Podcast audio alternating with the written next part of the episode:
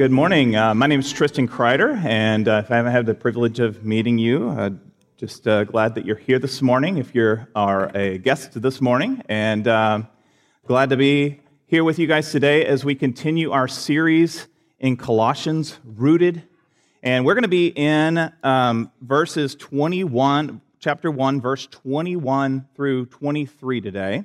So you can go ahead and open up your journals or your Bible, uh, whatever you're reading from this morning. And um, if you are visiting with us today, as we've gone through this series, we have provided scripture journals uh, for those who would like to take notes. And so we would invite you to get one of those out at our hospitality, at hospitality table um, if you do not already have one. And so um, today, we're going to be looking at verses, uh, chapter 1, verse 21 through 23. But I'd actually like us to start reading at verse 18 this morning um, so that we can see these verses in light of what Paul's just said about the identity of Christ and the nature of God's work, as well as the hope um, that we have. And uh, I'm hoping that we uh, pick up on a couple themes this morning. They're going to be continued through today's text. So let's begin in verse 18. And he is the body, uh, he is the head of the body, the church. He is the beginning, the firstborn from the dead, that in everything he might be preeminent. For in him all the fullness of God was pleased to dwell, and through him to reconcile to himself all things, whether on earth or in heaven, making peace by the blood of the cross. And you who once were alienated and hostile in mind, doing evil deeds, he has now reconciled in his body of flesh by his death in order to present you holy and blameless and above reproach before him, if indeed you continue in the faith, stable and steadfast, not shifting from the hope of the gospel that you heard, which has been proclaimed in all creation under heaven, and of which I, Paul, became a minister. Well, um, not too many years ago, uh, before the CEO of Apple, Steve Jobs, passed away, I remember hearing a um, uh, an interview from him, or at least a, a, part of it. And in that in that interview, uh, this guy who um, changed really the technological landscape of our time and was an innovator, a leader. Um, and at the end of building this, this empire, um, he was on his deathbed, and somebody asked him a question that I uh, just stuck with me. And they said, Do you have any regrets? And I remember his answer was, he said he only had one regret. And that one regret was that he wished, after building an empire, he, he wished that he had a better relationship with his son. You know, I have no doubt in my mind that um, for most of us, when we're either upon our deathbeds or as we move towards life, that the most pressing things that weigh on us uh, will not be our accomplishments, it won't be our missed uh, career opportunities, it's not going to be the amount of possessions we acquire, it's not going to be how many views I got on TikTok and Instagram. Those are not going to be, the things that we're concerned about. Um, rather, it's going to be the things that the, the most impress on our minds are going to be those things that revolve around relationships. But the one question that will eclipse all of those questions will be the question what is my standing before God? Am I a friend of God? And so, as we get into this text today, I, wanna, I want you to just hold on to that. We're going to come back to that. So, um, last, um, last week, Colton led us through verses 15 through 20. And in uh, verses 15 through 20, um, we see that Paul just has been praying for the Colossians, and he's praying very specific things, and then he launches into this exaltation of Jesus. And so, um, as he does that, he he just is displaying the excellencies of who Jesus is, that he is the visible expression of the invisible God, that he is before and firstborn of creation, that in him all things were created, heaven and earth, invisible and visible, dominions, rulers, authorities, all things were created through him, for him. And he is before all things, and in him they even all hold together. And so he has exalted Christ, and really the scene here that we see really is, is, is that Christ is outside, he is other than creation. He is transcendent. His otherliness is something that we cannot know because we're created beings. And so um, then he, he switches gears and then goes in and talks about how Christ is the head of the church. He's the beginning, he's the firstborn from the dead. And in all of these verses, there's no personal reference to the Colossians. In fact, the last time he had mentioned the Colossians was back up in verse 13, where he says, He has delivered us from the domain of darkness and transferred us to the kingdom of his beloved Son, in whom we have redemption, the forgiveness of sins. And so he exalts Christ in this hymn like uh, structure. And then he moves into verse 21, where um, he says, And you. And so, Paul, wanting to solidify the reality of what we see in verse 13, that there has been this transfer from the kingdom of darkness to the kingdom of his beloved Son, um, what he, he wants them to be confident. He doesn't want them to be, uh, he wants them to be steadfast, not shifting from the hope of the gospel. He didn't want their faith to become shipwrecked. And so, um, he also is going to say, I don't, I don't want you to be taken captive by empty philosophies and deception and human traditions. And so he wants them, he's desiring that they would be filled and reconciled to God so that one day they'll be presented to him holy and blameless. And so to do this, in order to do this, um, he does what most of us would probably do. He tells them something. He says how horrible they were. And he paints this dire picture of who they were. And he gets really personal. He is getting into their lives, and he's never met them. And so he says, You who were once alienated and hostile in mind, doing evil deeds. Um, sometimes, you know, we just don't like things to sound too bad. Um, we often um, will use uh, language to soften the reality of things so it becomes less offensive. And in our, um, in our text today, there is a, a really poignant expression of the divine diagnosis of humanity's true nature. And so uh, the Bible's description of humanity is, is in a certain way, it's, it's his own self affirmation of the divine authority that God has given it.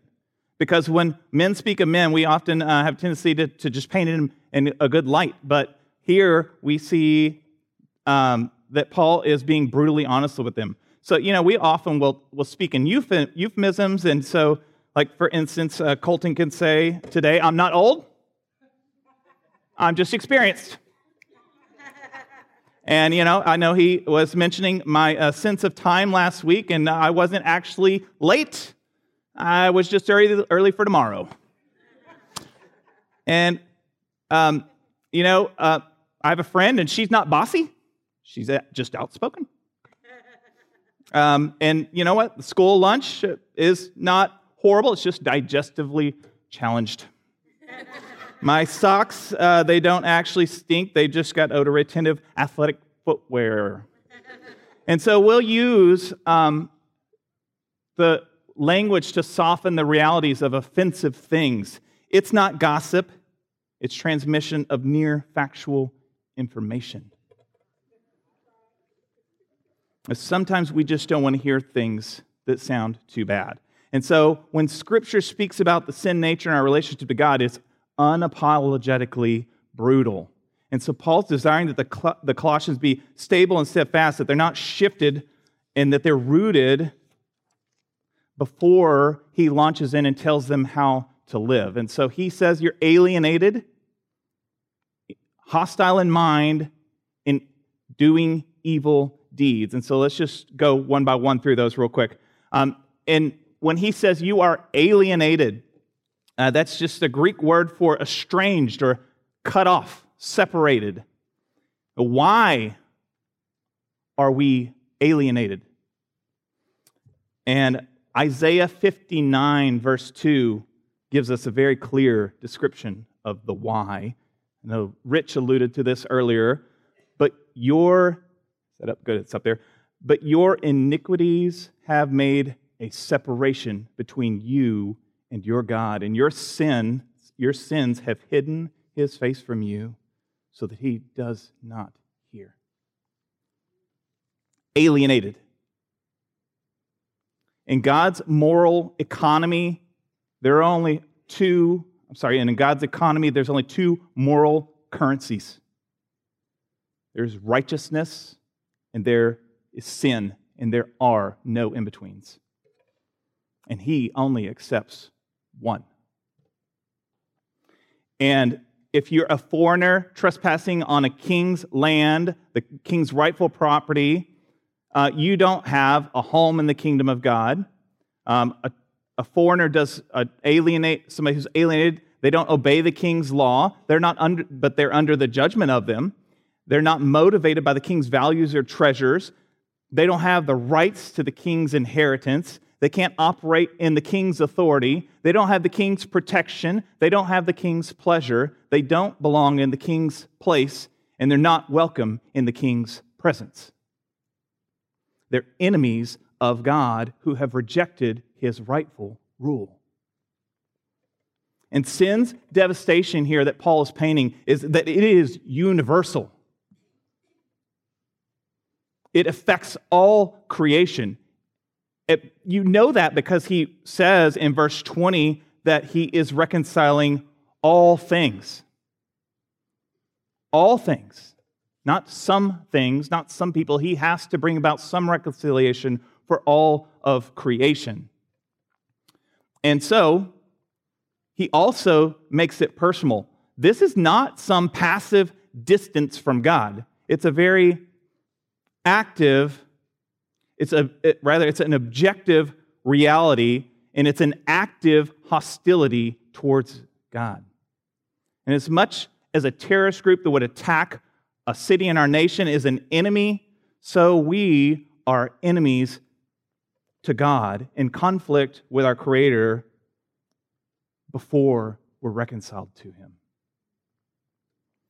And so the depravity of this alienation from God impacts both the mind and the will. And so he goes on.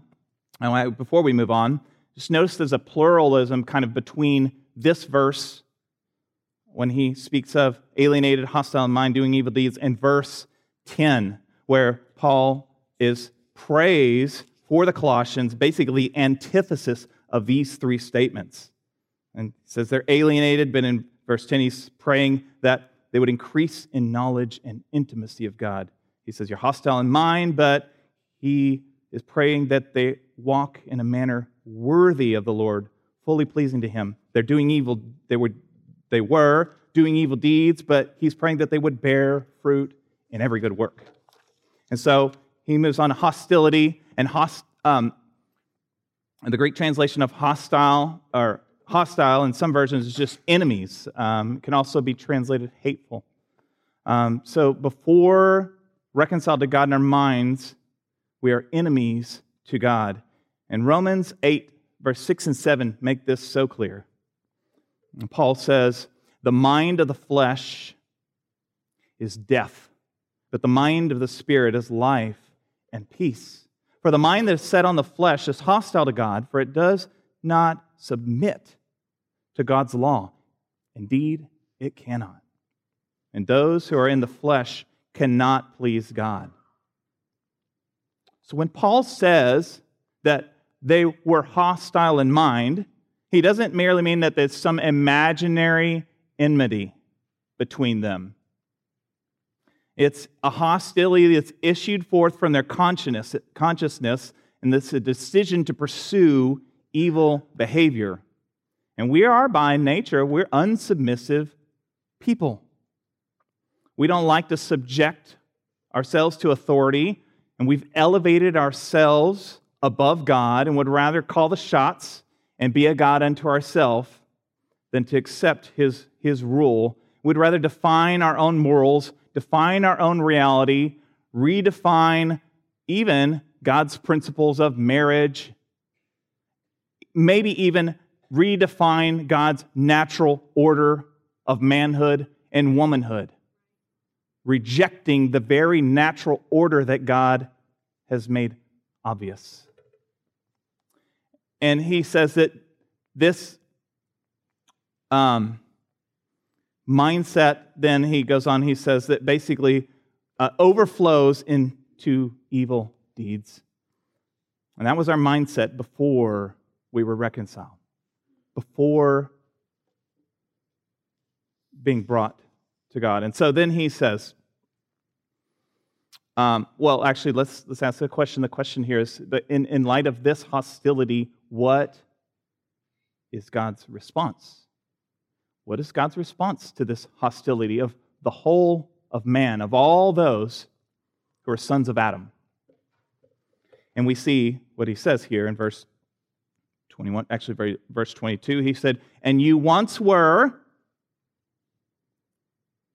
enemy or alienated, hostile mind, doing evil deeds. He has now reconciled in his body of flesh by his death. God's response to the hostility of man is that he accomplishes reconciliation. What is reconciliation? Um, I found out that uh, reconciliation is actually a Greek word, but it is not a Hebrew word.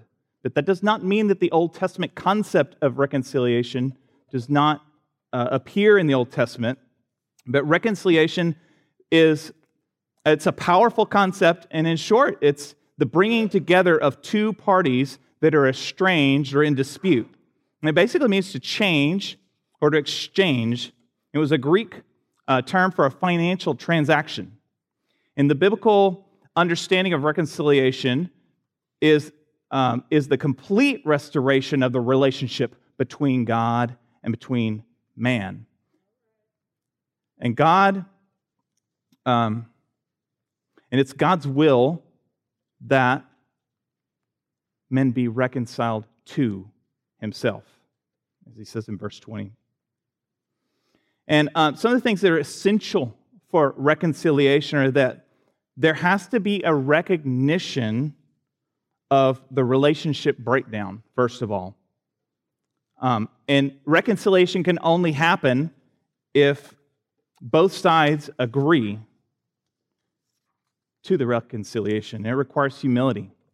It also requires a readiness to deal with the causes that broke down the relationship and a desire to rebuild it. And for, um, in, in short, it's hard. And it requires humility and it requires sacrifice.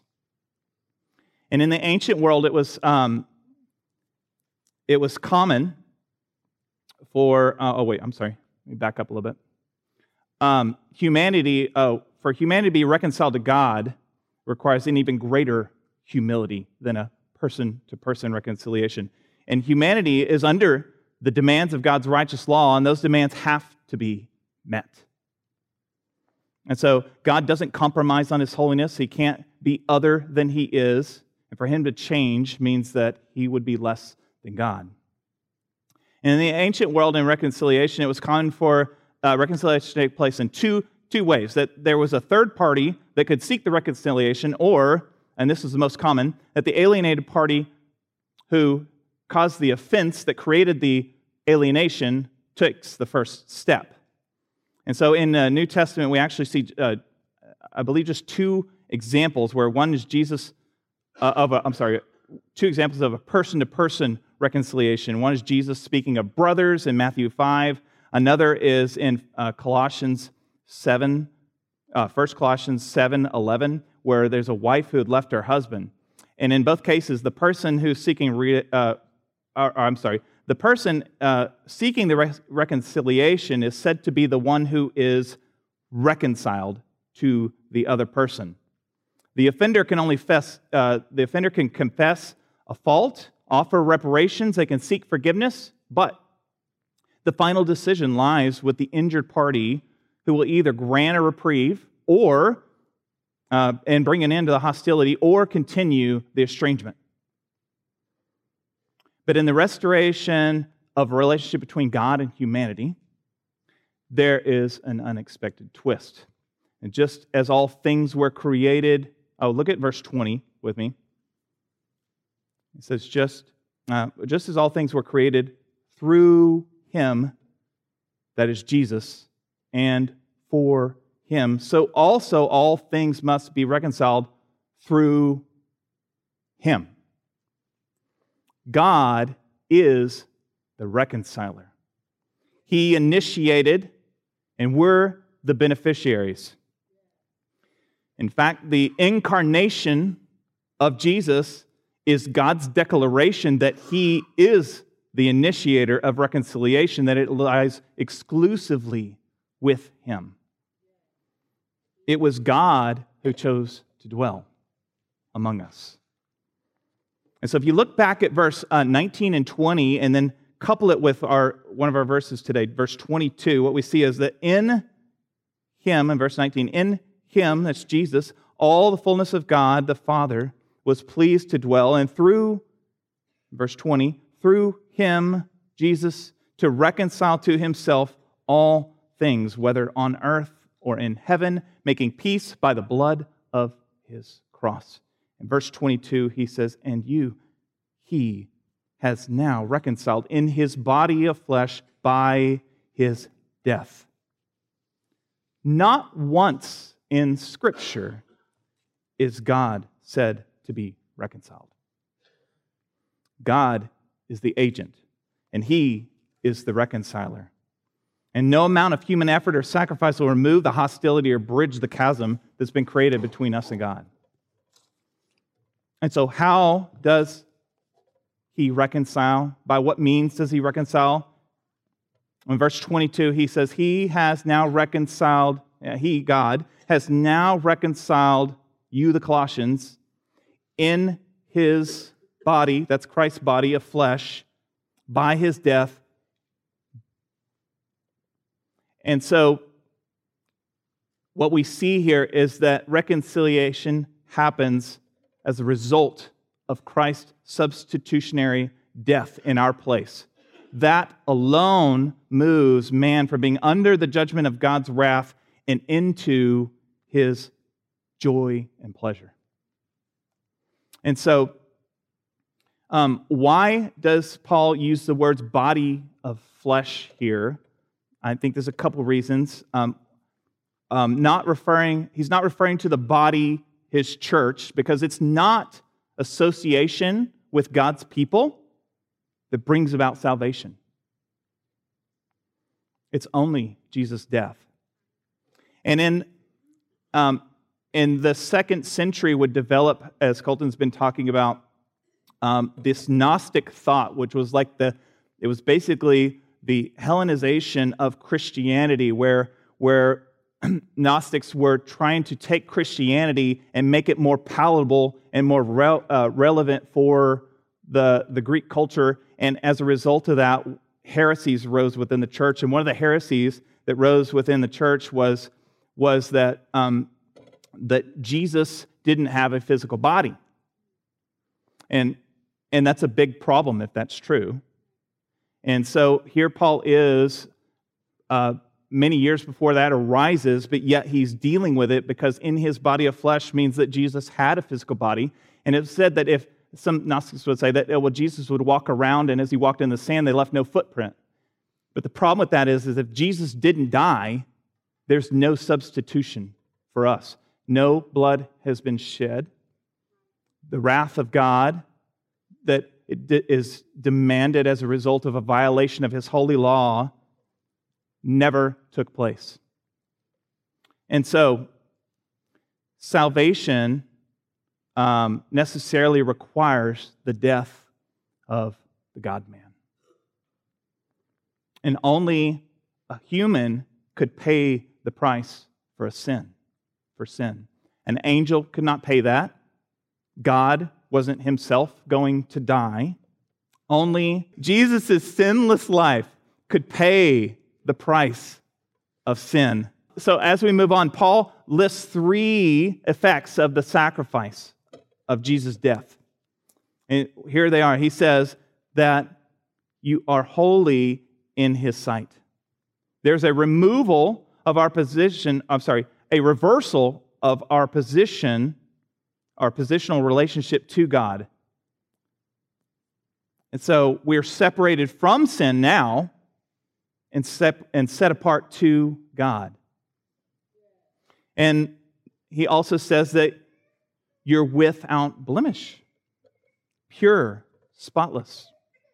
And then he says you're above reproach, which is uh, refers to a new legal status before God, and um, a legal term expressing the full vindication of a not guilty verdict, that you are free of accusation when you stand before God in His holiness. And so, really, what we see here is that in Christ's indwelling, the Father's indwelling in Christ, the fullness of Jesus' divinity is that we see what Jesus is as a give and take Savior. As we like to think of him as a give, give Savior, right? But he give, he gave, and he took. He took the grave for us. Jesus never sinned, but he united himself to sinners the unrighteous covenant breakers in order to pay their death penalty. And Galatians 3:13 says Christ redeemed us from the curse of the law by becoming a curse for us. And so he took the grave, but what he gave us was resurrection life. And so Paul would say in 1 Corinthians 15 that just as we borne the image of the man of dust, we shall, we shall also bear the image of the man of heaven. We get his eternal life, his image. He took on the image of Adam and clothed himself in humanity, became a brother to mankind in order that we might also become like him, that we might take on his divine nature. So he takes on also our guilt. Uh, he's taken the curse in place of his people so that their guilty status before God can be changed. They're no longer sinners. And so, really, this payment of his life is a picture of a financial, uh, it's, it's the biblical picture of, fi- like, uh, sorry, redemption is like the picture of financial debt that what's owed is wiped away, that we're forgiven. So he takes our guilt, but he gives us his righteousness. His record of Jesus' record of living a righteous life becomes our ours. So when God looks at those who are reconciled in Christ, he doesn't see sinner, he doesn't see covenant breaker, he doesn't see sinfulness, he sees the righteous acts of Jesus. And so um, I want to I want to kind of look at verse uh, real quickly at, at verses um, 15 through 20 because we as we go through Colossians here in this in these texts, um, I think there's just some themes that can help um, us to, to see the, the excellencies of who Christ is. Because in verse 15 through 20, Paul's describing the excellencies of Christ's identity, his nature, his work, his authority over creation. And so when you consider that in verse 15 through 17, um, when you consider those really in the light of Genesis, that there are numerous references to the creation story. When Jesus, uh, I'm sorry, Adam was created in God's image, but Jesus is the visible expression of the invisible God. That Adam was first born in creation, but Jesus precedes creation. He's eternal, He's supreme, and His glory transcends and surpasses that of creation. He's transcendent. And rather than a created being, all things were created by him, through him, and for him, and they find their existence in him. And in him, in Jesus, all things hold together, and he and they're sustained by his power. So we see this kind of parallel of the, or we, I'm sorry, parallel, we see this allusion to Genesis and the creation story. Um, and then I think what you see really in verses 18 through 20 is not the creation, but a new creation. That God is doing something new through Jesus, through his death and through his resurrection. And Paul describes the new creation that takes place in the life of a believer. And in 2 Corinthians chapter 5 verse 17 through 21, Paul will link new creation and reconciliation. And I want to read that text. I'm going to read it all the way through. Maybe jot that down 2 Corinthians 5 17 through 21, if you don't have your Bible with you today. Therefore, if anyone is in Christ, he is a new creation. The old is passed away, and behold, the new has come. All this is from God, who through Christ reconciled us to himself and gave us the ministry of reconciliation. That is, in Christ, God was reconciling the world to himself, not counting their trespasses against them, and entrusting to us the message of reconciliation. Therefore, we are ambassadors for Christ, God making his appeal through us. And we implore you, on behalf of Christ, be reconciled to God. For our sake, he made him to be sin who knew no sin, so that in him we might become the righteousness of God. God's reconciliation of humanity and the death of Christ was the beginning, it was the reversal of the alienation introduced at the fall.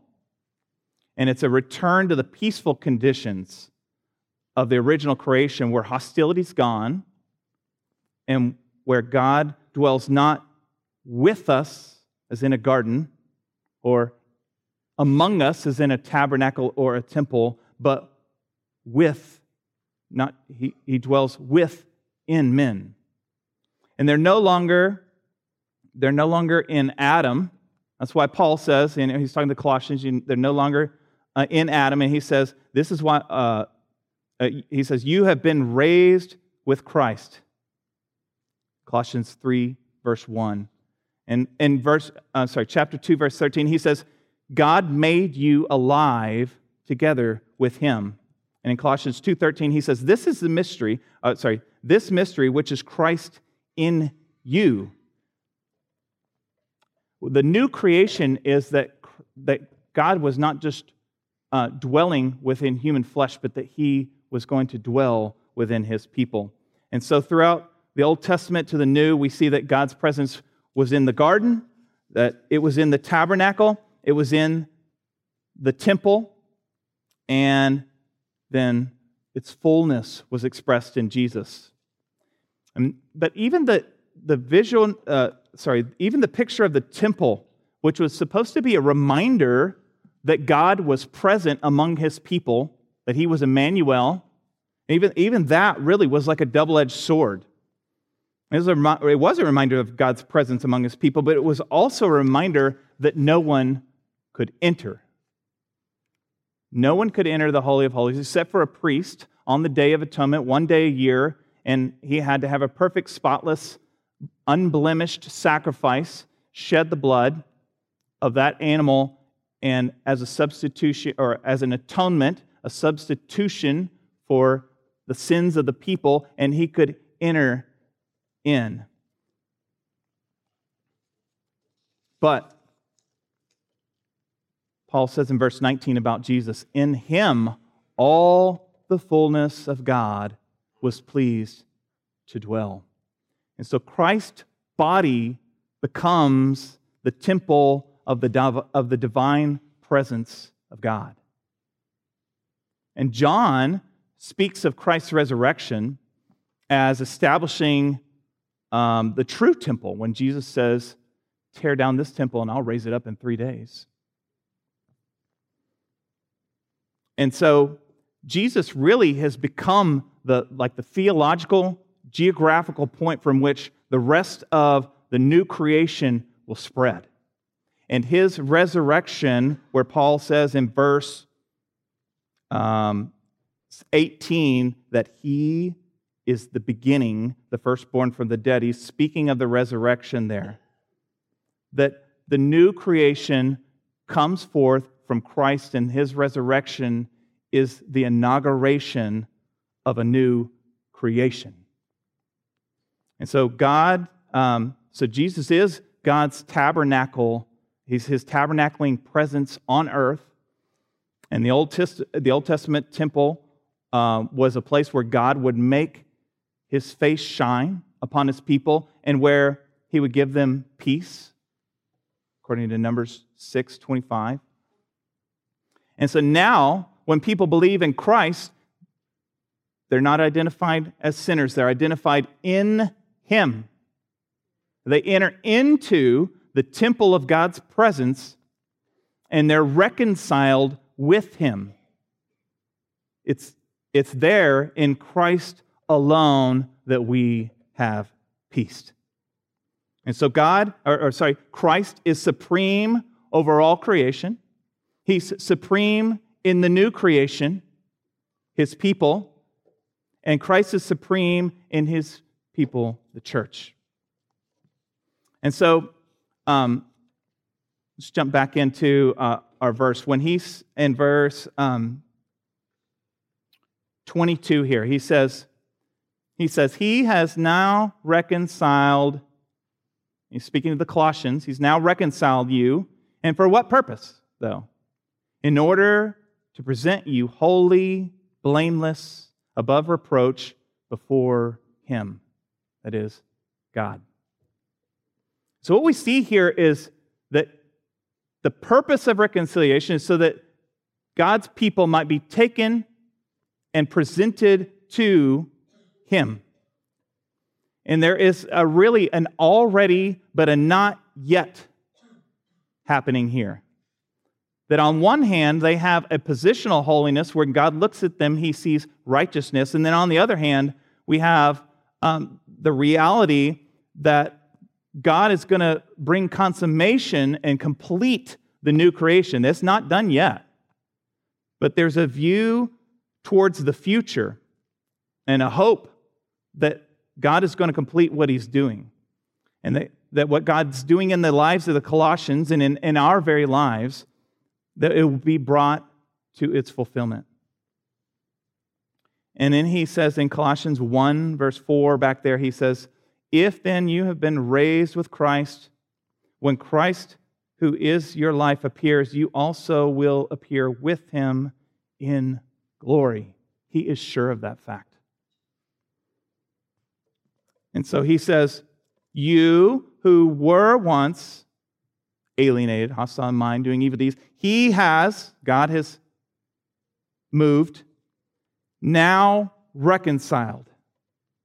And I think as, as Christians, oftentimes we get, um, we get our I must do's mixed up. We get them out of order. Um, and Paul here is really uh, wanting, before he's wanting their living and their doing and the I must do's to be in the right order here. Because in chapter 2 to 4, um, Paul is going to speak about living out that which is already true about them. And so before he tells them uh, what, they, what they must do or gives them instruction on how to live, he's laying a solid found, uh, doctrinal foundation here.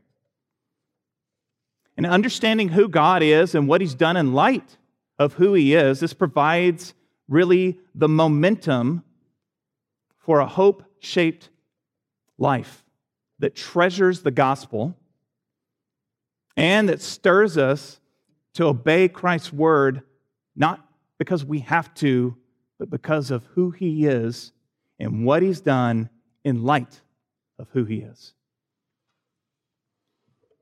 And so when Paul goes on to instruct them uh, how to live as one who's created in the image of Christ, as, in, as a new creation, he charges them and he says he's praying for them that they'd walk in a manner worthy of the Lord, fully pleasing to him, not to, not to earn his favor, but to act upon their new nature, that which is already positionally true about them, to live in a manner consistent with who they are in Christ. And so he'll tell them, You once walked in sinful passions, in, in chapter 3, verse 7, but put on the new self, which is being renewed in the knowledge after the image of its creator.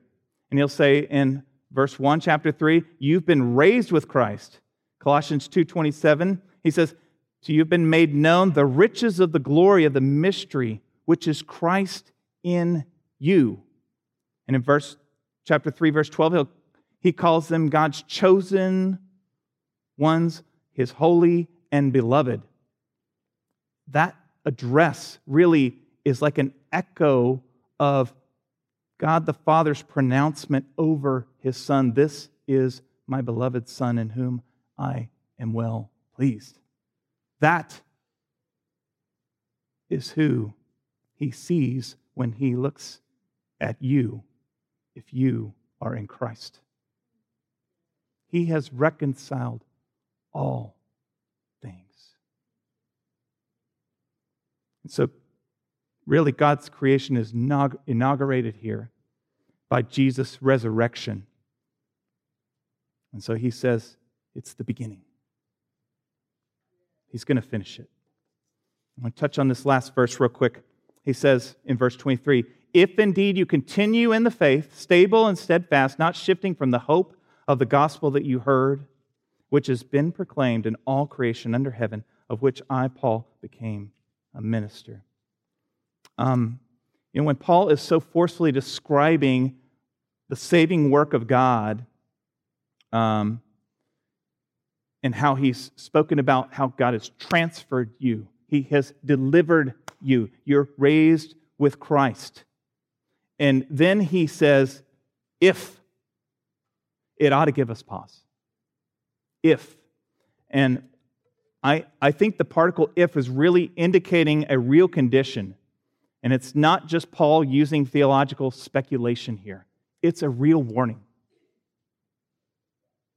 And um, and so he doesn't want them to see them abandoning their faith. He doesn't want to see them shipwrecked.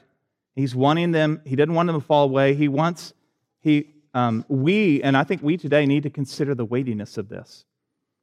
Um, it's not a statement of doubt in the genuine nature of their faith because he's already said in verse 5, he says um, that there's a hope laid up for you. And that when, you, when they believed, um, they believed in the word of truth, the gospel. And so he's not doubting God's ability either to complete the work. Um, but um, I hope this is clear too. Paul's also not saying to the Colossians that their salvation depends on their future obedience. It's not the way salvation, salvation is earned. Um, so it's not as if we can earn pleasure, God's pleasure, or eradicate the enmity by obeying Him. Uh, that work's already done. Rather, I think what he's saying is that their steadfast obedience to the gospel is to be rooted in the reality of their identity in Christ as his new creation. And the word stable translated here is also translated grounded in Ephesians. And so Paul wants them to be rooted in Christ continuing and not shifting. Paul says, continue in the faith, don't shift. It's almost like he's saying, go, don't go. It's not a contradiction here. It's more of like, think of the trajectory of a ship that has one single destination, and if it goes off course, it ends up shipwrecked. Living your life in view of the gospel because of who he is, because of what he's done. So, their hope alone, and our hope this morning, lies alone in the gospel. God's purpose is not just to bring us into eternal relationship with him for eternity, but, but that we would live a transforming fellowship in this life. And he's producing a holy people who, rep, who will represent him to the world.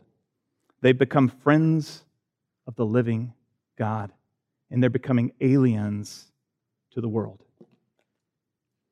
And so, this morning, as we close, I'd ask you uh, I've got two questions for two groups of people. One is if you are not sure of your standing before God, then Paul's words in, in 1 Corinthians, sorry, 2 Corinthians chapter 5 were, He who made no sin, uh, sorry, he who, he who had no sin was made sin for you. And so he says, Be reconciled. God has opened the door to humanity. Come to him. And for those of us who are in Christ, if you are in Christ, I'd ask you this morning what is it that drives you? What's been driving you this week? Are you focused on doing or are you focused on Christ's supremacy? And so remember that Christ is in you. You have a new nature, and He has commissioned you as His ambassador with a message of reconciliation.